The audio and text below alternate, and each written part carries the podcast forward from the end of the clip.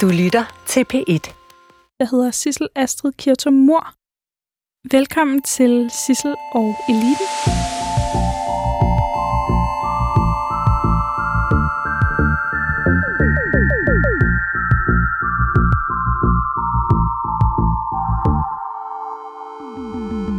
Christoph Ellersgaard, lektor på CBS i sociologi.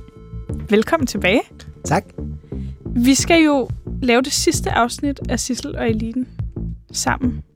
Det er jo en stor ære at få lov til at, at være med til at slutte dag. Det er en stor ære, at du har givet at være med i alt det her. Du har været en form for kartograf over eliten. Ja, jeg tænkte, at vi... Det var mig selv, der insisterede på, at jeg ikke måtte være sherpa eller guide, men i stedet for at kunne prøve at lægge et kort ud, som man kunne udforske i, hvordan de her forskellige eliter forholder sig til hinanden.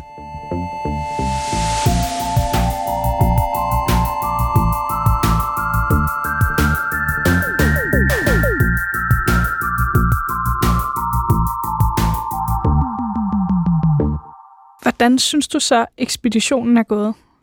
Jeg synes, ekspeditionen er gået godt. Jeg synes, vi har været øh, meget rundt, og vi har fået en meget grundigere beskrivelse af de geologiske og geografiske forhold og biodiversiteten i de forskellige øh, hjørner af det danske elite landkort. Har vi gjort nogle nye opdagelser? Det synes jeg. Jeg synes, vi er kommet tættere på noget af værdien og, og, og hverdagen for, for nogle af de her magtelite personer. Det synes jeg særligt i, i den anden sæson, hvor vi kom ind i og se, mm. hvordan gør de i hverdagen. Altså også i, i første sæson med kultureliten og prøve at få dem til at sætte ord på, hvad de gør. Og særligt, når man så spurgte, når du spurgte til, hvis jeg så gør sådan her, kan man så, er det så rigtigt? Og de så meget tydeligt var at høre, at det var også forkert. Og øh, det gik heller ikke bare at sige, at man elskede Beethoven eller et eller andet, som jeg tror, Philip Faber fik sagt, ikke? Eller sådan. Mm. Så, så vi lærte, jeg synes både, øh, vi har lært noget om, hvordan at kulturelle koder i kultureliten hele tiden er til forhandling, og, og faktisk også noget, som er sådan en, en ret central pointe i, i nyere sådan kultursociologi om smag, nemlig at det ikke bare handler om, hvad man gør, men hvordan man gør det, og man hele tiden kan tale om det og, og, for, og, og forhandle det. At det ligesom er den nye måde, som netop var, at barriererne jo ikke bare er, at man skal kende koderne, man skal faktisk også forstå og mestre dem i øjeblikket, og at de hele tiden er, er til forhandling, så man skal ikke bare kunne, hvad kan man sige, man skal ikke bare kende spillereglerne, man skal faktisk også kende spillet og vide, hvordan det fungerer i, i praksis. Så, øh, så, så, så på den måde, man kan sige, hvis den gamle forestilling var, at vi bare kunne lære nogen op og begå, til at begå sig på den rigtige måde, så, så handler det, som det blev meget klogere på, det er jo i højere grad, især i kultureliten, handlede om at kunne freestyle på den rigtige måde i en ny kontekst øh, hele tiden, øh, og, og netop ikke komme med de sikre svar, fordi det sikre svar var det tydelige tegn på, at man ikke øh, turde gøre et eller andet, ikke? og at og det, man ville være for meget med i klubben. Ja, og det hele tiden også afhænger af den position, man gjorde det fra, sådan så at hvis nu har du efterhånden rykket tættere på kultureliten gennem dit hårde arbejde, men så hvis, hvis, hvis, hvis, hvis jeg begyndte at have en eller anden smagspræference for et eller andet, ville det have en radikal anden betydning, end hvis Jørgen Let havde den, eller måske endnu tydeligere, med en af de andre, du havde. Hvis Joy Mogensen godt kunne lide et eller andet, så sker der næsten præcis det modsatte af, hvis Jørgen Let sagde, at han godt kunne lide det. Ikke? Så, øh, øh, så at, øh, øh, at, øh, at tingene på en eller anden måde bevæger sig i, i retning afhængig af, øh, hvem der siger det, øh, og hvordan man så er i stand til at forhandle og, og tale om det.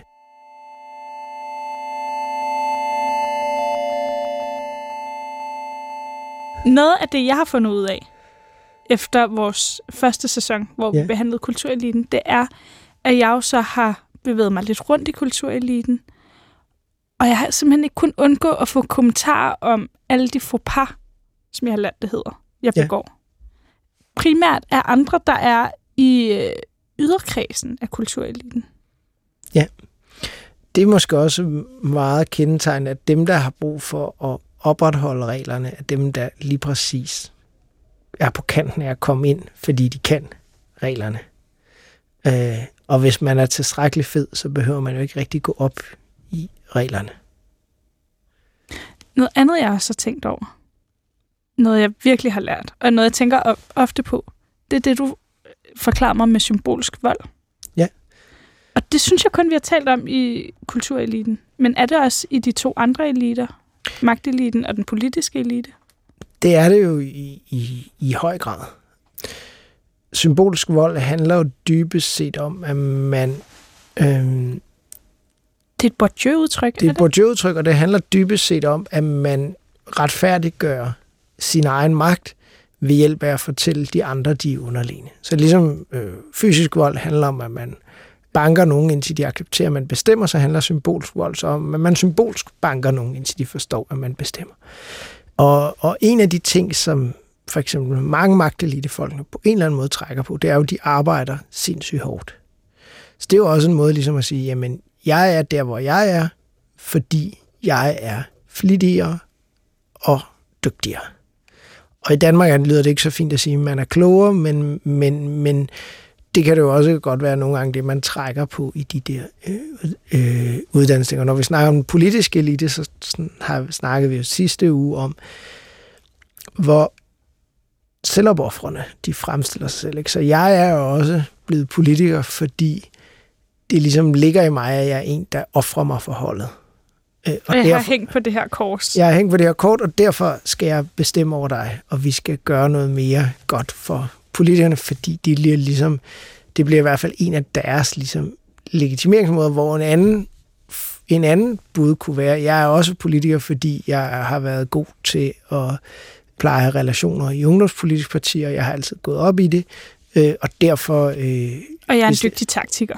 og jeg er en dygtig taktiker, øh, øh, som ikke skyr nogen midler, i, i hvert fald i nogen, eller ikke skyr mange midler i nogle af dem. Og det er jo, øh, så, så, så på den måde er der jo hele tiden nogle elementer i at prøve at skjule, at de, den magt og den prestige og de privilegier, man får, er knyttet til noget historik. Mange af politikerne snakker for eksempel også om, at de er vokset op i politikerfamilier, eller altså de har måske haft nogle bedre forudsætninger for at, så at kunne spille de her taktiske spil. Ligesom eller del af kultureliten er vokset op i Ja. kultureliten. Og det er jo igen det der med, at, at, at kulturelitens opgave med det der med at vise, at man har smag eller mestresmag, er jo ligesom også, at man inde i sig selv æstetisk har en, en fornemmelse af, hvordan tingene er. Man, er, man har en, en, den rigtige smag.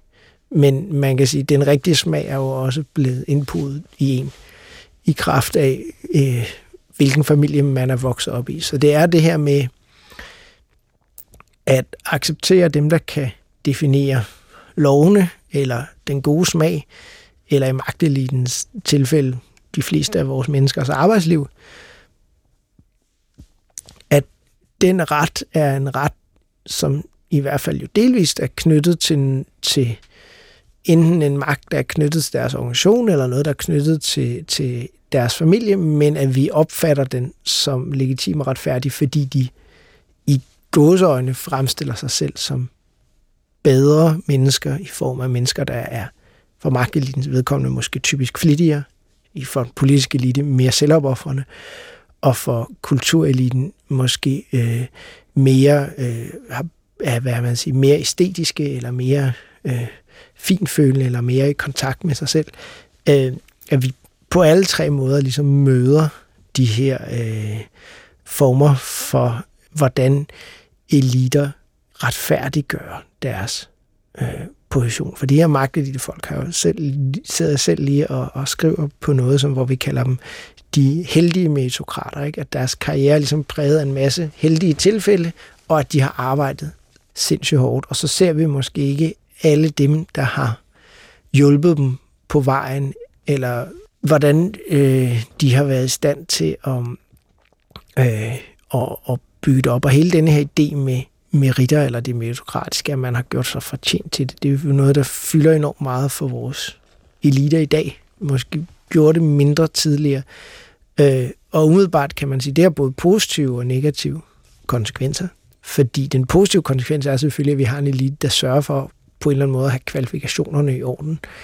Men, men noget af det negative, det bliver jo også, at man bruger utrolig mange ressourcer på at prøve at bevise de her meritter.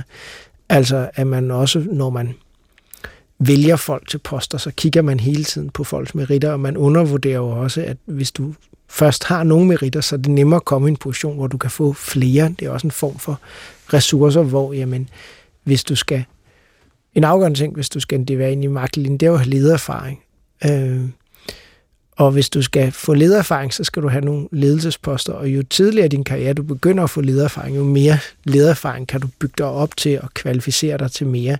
Så det vil sige, at så kan man sige, så bliver det sådan et system, hvor det lige kan blive meget afgørende, hvem der lige kan starte med det rigtige job, eller hvem der bliver set af sin chef tidligere osv. Så, så, så denne her symbolske vold, og den måde, som, som magten eller eliterne legitimerer eller forsvarer, at de har deres poster på. Det er noget, som, som er ret afgørende, og som jo også, synes jeg, vi kan se tydeligt i, i når du har snakket med dem, at at der er nogle fælles ting og nogle forskellige ting. Jeg tror for eksempel det der med, at de arbejder hårdt. Det er noget, der er fælles for en del, for mange af dem, næsten alle sammen. Og det kan egentlig også være pudsigt, for jeg tror egentlig for eksempel kultureliten tidligere har det jo måske også lidt mere været sådan en, en, en del af den, en slacker-elite. På den der måde, at, at folk ligesom at der var det drevet af folks geni, ikke? Så så har folk ligesom været pisse stive hele tiden, og så har de skrevet en pissegod sang, og så har de gået videre på druk, eller taget nogle stoffer, eller et eller andet. Ja, det har sagt med en smule bitterhed, Christoph. Det synes jeg, det er lidt ærgerligt. Også, det, det samme har også ramt os videnskabsfolk, ikke? at nu skal vi også være flittige, og vi skal ikke bare en gang imellem finde på en god historie, og så ellers sidde i lænestolen og drikke whisky, og så... Øh, øh, altså, så, så der er noget element i, at vores eliter helt generelt, dem du har snakket med næsten alle sammen, jeg ved ikke, om, du, om du giver mig ret, men at de går utrolig meget op i, hvor, hvor, hvor hårdt de arbejder, og der er hårdt arbejde i det. Øh, og de har også altid travlt. Ja, de har altid travlt. Og, og det den der selvfortælling eller legitimering, der er det ligesom det over arbejde, der fylder meget nu. Og ikke, at de er blevet velsignet eller berørt af en eller anden form for Nej, det er kun deres egen fortjeneste, ikke? Det er deres egen fortjeneste, og det er heller ikke på en eller anden måde... Det er et talent til en vis grad, men det er meget dyrkelsen af talent. Det kan man det er måske også det lidt, vi... Det går i virkeligheden faktisk også igen, tror jeg, hvis du har snakket med sportseliter, ikke? eller sådan, hvis vi skulle tage sådan et meget kedeligt eksempel, øh, som jeg vil sige, sådan en som, som en sportsfigur som Prem Elkær. Ja han var jo ligesom, han røg smøg, og så en gang imellem lavede han noget godt på banen, og nogle gange sparkede. Og det var ligesom hans fandenivoldskhed og personlighed, og hans Preben Elskærshed, som er ligesom, altså, hans karakter, der ligesom skinnede igennem og gjorde, han gjorde. Og i dag, der er de der, på en eller anden måde, de fleste af de der fodbold, altså de trænede, trænede, trænede, trænede, og så blev de gode. Eller sådan. Og der tror jeg faktisk, individorienteret. Jamen, eller også enormt sådan de er jo meget, måske i virkeligheden mere sådan kollektiv, altså de i virkeligheden, måske er vi i virkeligheden, sådan, altså de er enormt ligesom bundet på at have, have gjort det, som fællesskabet forventede af dem. Men det er sjovt, når vi tænker, selv Gita Nørby, som ligesom divaen, den mm. inspirerede kunstner, er jo også ligesom, det er hårdt arbejde.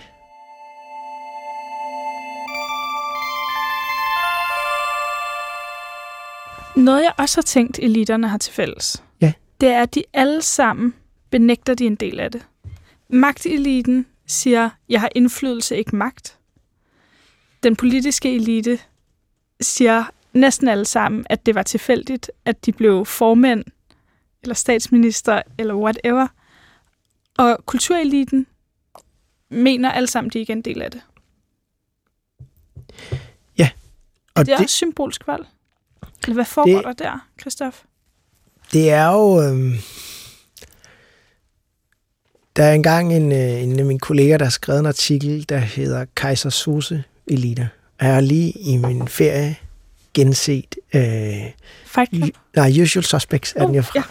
Ja. Øh, som jo, Kaiser Sosa er jo denne her skurk, som siger, at det djævelens største træk er overvis om, at han ikke eksisterer. Der er element i det samme i, at ingen rigtig har lyst til at påtage sig eliterollen. Og det er måske også et element i denne her, som du siger, symbolske vold. Hvis man siger, jeg er eliten, jeg har magt, så bliver man også nemmere at angribe.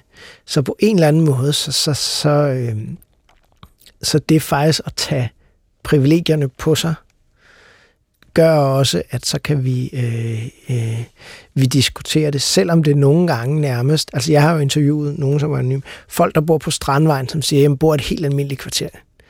Øh, altså, hvor det bliver sådan helt sådan... Hvad gør du, når du kommer ud til dem så? Jeg sidder man jo lidt bagefter og tænker, har vi spildt vores tid eller et eller andet?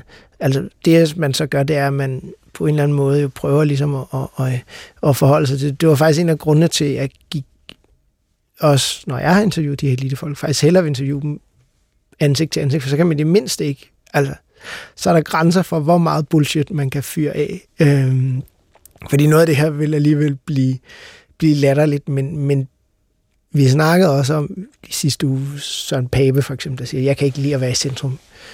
Du er blevet partiformand. Eller sådan, så lad være, eller sådan, så lad være, eller sådan. Du kunne, du kunne have fortsat som folkeskolelærer. Ja, øh, så, så, så på den måde, så kan man sige, der opstår nogle former for, for selvmodsigelser. Det er jo faktisk noget af det, som når jeg vejleder mine studerende, så snakker jeg om, hvordan skal man så forholde sig til sådan et udsagn? Den første, kan man sige, det som, den første forholdelse, hvis man ligesom læser alt, hvad man interviewer folk om på face value, så vil man sige, det her det er jo åbenlyst øh, meningsløst. Jeg må have misforstået på ham. Og vi må hen og spørge ham igen, om han virkelig mener, ring, ring til Søren Paper og spørge, du det der med, at du ikke vil være sådan? For jeg kan ikke forstå, hvorfor du så blev form, eller sådan. Men, men det, som jo på en eller anden måde interessant, det, er, det, det afslører jo så, hvad man siger, konventionerne for, hvordan man må konstruere sig selv, eller hvordan man ligesom kan lave en, en historie om sig selv. Så på den måde fortæller det jo netop os ikke nødvendigvis noget særligt om, om Søren Pape Poulsen, men faktisk noget om, at man netop ikke, det, man må helst ikke sige, at man godt kan lide at være i centrum. Man må ikke sige, at man godt kan lide magten. Man må ikke sige, at man godt vil have en politisk karriere. Man må ikke sige, at man gerne vil have magt og ikke bare indflydelse. Og man må ikke sige, at man gerne vil være en del af den der kulturinderkreds, hvor alle de andre synes, man er fed, selvom man helt obviously gerne altså øh, kæmper med næb og klør for, og, øh, for at, at blive det. Øh, så, så, så på den måde siger den der, jeg har ikke magt, jeg har indflydelse, jo enormt meget om, hvordan at, at øh, magten lever bedst i, øh, i en, en form for øh, i en form for skjul, hvor den ikke er åbenlyst, selvom den ironisk nok jo er helt åbenlys. Det er helt åbenlyst, at den her person har magten, men der sker noget ved faktisk at sige, at man har det, som jeg synes er, er, er enormt... Helt vildt interessant enormt spændende om, om magt, og hvor man jo godt, som en, der forsker i magteliter, og prøver at gå op i, at vi skal snakke om det her, måske lidt på en lidt mere posenagtig måde, øh, godt kunne ønske sig, at vi, vi ligesom tog tyren ved hornen og sagde, lad os nu bare kalde det for magt. Det er der også nogle enkelte af dem, jeg har snakket med. Der er jo nogle enkelte, der gør det. Men, men, men, øh, men det ville være, måske være befriende, hvis man kunne komme så langt, som, øh, som faktisk og, øh, øh, at, øh, at man kunne diskutere magt på den måde, at dem, der helt åbenlyst har den, faktisk gerne vil stå ved, at, at de har den. Øh, øh, men, øh, men der er et eller andet der, som afslører, at vi har et, et meget på en eller anden måde lidt rationelt forhold til magt. Hvad tror du, eliterne har sagt til, eller har tænkt om den her interviewform? Øh, jeg tror, de på en eller anden måde har syntes, den var lidt sjov, fordi de også kunne dele lidt ud af deres erfaringer og, og vise, hvad de har lært. Fordi der er jo omvendt også fornemmelsen af, at man, det er jo også folk, der i hvert fald for et stort vedkommende er lidt ærekære også, og gerne vil vise, at de faktisk er dygtige. Nødvendigvis de har magt, men de har meritter, og de har gjort det godt. Så jeg tror, de synes, det har været sjovt at skulle øh, prøve at forklare om det her, og også for nogle af dems vedkommende kommer der nogen og ser dem, og ser, at de faktisk er øhm, vigtige folk. Jeg synes, det var tydeligt, at politikerne ikke var særlig meget for ligesom at dele ud af tricksene, måske også fordi, at der var der var på en eller anden måde for stor forskel mellem, der er jo en, en anden øh, berømt sociolog, Erwin Goffman, der snakker om, at folk, de har, øh, han bruger sådan en teatermetafor, de har en, en, en, noget, der sker på scenen, altså frontstage, og noget, der sker bag scenen. Det han kalder backstage. Ikke? Og på en eller anden måde virkede det som om, at for politikerne, der var forskel mellem front og backstage så stor, så bare det at løfte en lille smule op af sløret på det der backstage, det var meget, meget angstprovokerende. At det ville være at foretage et overgreb på dem, ikke? Jo, jo, og det, og, og, og det var to helt forskellige verdener på en eller anden måde, så man kunne slet ikke ligesom løfte sløret op for, hvad der skete backstage, hvor man jo nogle gange, i hvert fald når man interviewer nogle andre, en gang man kan komme lidt tættere på.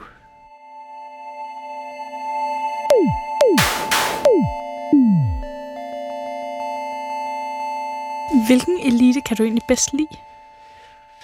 Mm, det er et godt spørgsmål. Øhm, ja, hvem kan jeg bedst lide? Det er også et strengt spørgsmål at stille Jamen, det er også fordi, jeg, for, jeg forsker også i dem, så på en eller anden måde skal jeg jo kunne snakke med dem alle sammen, så nu, nu er det sådan lidt... Så, Skal jeg spørge dig om, hvem du synes, der er mest arrogante så? Hvilken elite? Øhm, måske går jeg i stedet for at sige, hvem jeg synes, der var... Mm, um, Med, jeg synes, dem som var de, dem, der var dårligst til at faktisk at snakke med på det her programs præmisser om, hvordan man bliver en del af eliten og åbner op for og fortælle os noget om, hvordan deres elite var. Det var helt klart politikerne. Jeg synes faktisk, at mine gamle venner i magteliten, dem jeg, jeg synes faktisk måske, de var de mest åbne og, og ærlige. Jeg synes også, at nogle af kulturelitefolkene passede mere på. Måske kunne det så også være, fordi at både kulturelitefolkene på den ene side og politikerne på den anden side er jo afhængige, har måske en, er alligevel mere afhængige af deres henholdsvis publikum og vælgere, end magtelitefolkene, som jo basically bare bliver valgt af deres venner. Så de havde måske også begge to mere tab. Hvorimod for de fleste af magtelitepersonerne, så kan man sige, så længe de andre magtelitepersoner ikke synes, man har opført sig til interviewet som en øh, total idiot og solgt alle forretningshemmelighederne, så er det måske fint nok. Øh, og så er det ikke så vigtigt, om folk egentlig synes, man er sympatisk. Og det synes jeg ironisk nok gjorde, at de, det må lytterne jo selv afgøre, at de faktisk var dem, der formåede at generelt set at fremstå mest sympatiske og menneskelige i interviewene. Christoph, har du en konklusion på vores feltarbejde? Jeg føler det jo lidt som om, at jeg har afleveret en bacheloropgave nu til dig. Ved at være omfang, hvor vi godt kunne kalde det et speciale. Øh, Yes! Faktisk vil jeg aldrig nogensinde anbefale øh, mine specialstuderende at lave cirka 60 kvalitative interview. Det ikke engang til vores phd studerende tror jeg, vi vil sende folk ud i så meget. Så er det, jeg er i gang med at lave lidt finere end Ph.D.? Jeg siger, som vi har snakket om, ulempen ved at lave, hvis man skulle lave det her som forskning, er at så var man også nødt til at være systematisk i behandling af sit materiale. Det vil sige jo ikke bare lave interviewene, men så bagefter sætte sig og læse dem igennem og kode dem, og så gå dem specifikt igennem for for eksempel, hvordan politikerne fortæller om sig selv som ofre, og kunne påvise, hvornår de gør det, hvornår de ikke gør det, og så videre. Så, så man kan sige, øh, nu har du det bondede materiale, som du skal til at skrive, transkribere og, og kode og bruge noget teori på. Og så, men, men der er bestemt masser af, af, af, øh, af, af materiale, man kan dykke ned i, i, i alle mulige retninger øh, her. Og jeg tror, en af de ting, jeg tænker, er, at konklusionen måske er, at selvom vi har set nogle eliter, der på overfladen er meget, meget forskellige, så er der faktisk også en lang række fællestræk mellem dem, som, øh, som vi måske kommer til at overse, fordi at den ene elite er, er Gita Nørby og forfattere, og de gøjlede, og de har spraglet tøj på, og den anden er, er de der tidligere elevrådsmedlemmer i politikerne, som, som føler, at de er blevet tvunget ind i det her, og slet ikke kan lide at være der. Og den tredje er de der mænd i, i jakkesæt med, med ja, mænd og kvinder i jakkesæt med, med succes og med masser af ledererfaring og sådan lidt verdens mænd, kvinder på en anden måde, de er magtelige folk, men at der alligevel også er nogle, nogle stærke fællestræk i, hvordan de retfærdiggør deres magt. Jeg plejer jo nogle gange at sige, at når man kigger på eliter, så er opgaven jo på en eller anden måde på samme tid at holde fast i,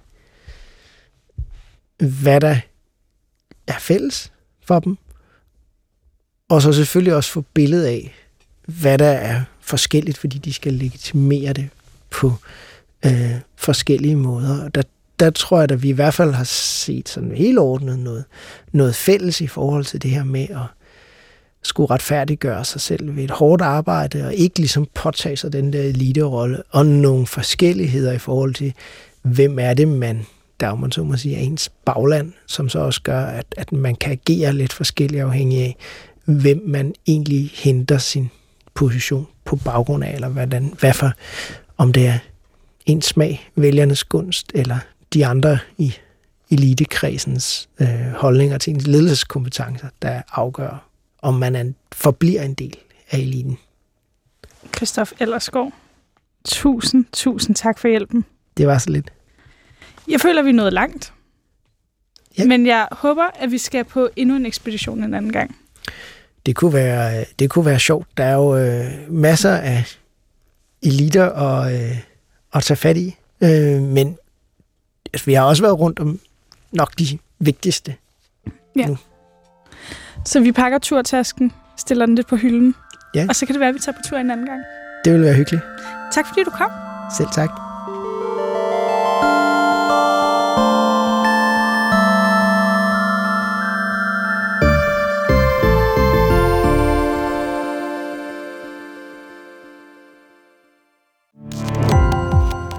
Gå på opdagelse i alle DR's podcast og radioprogrammer. I appen DR Lyd.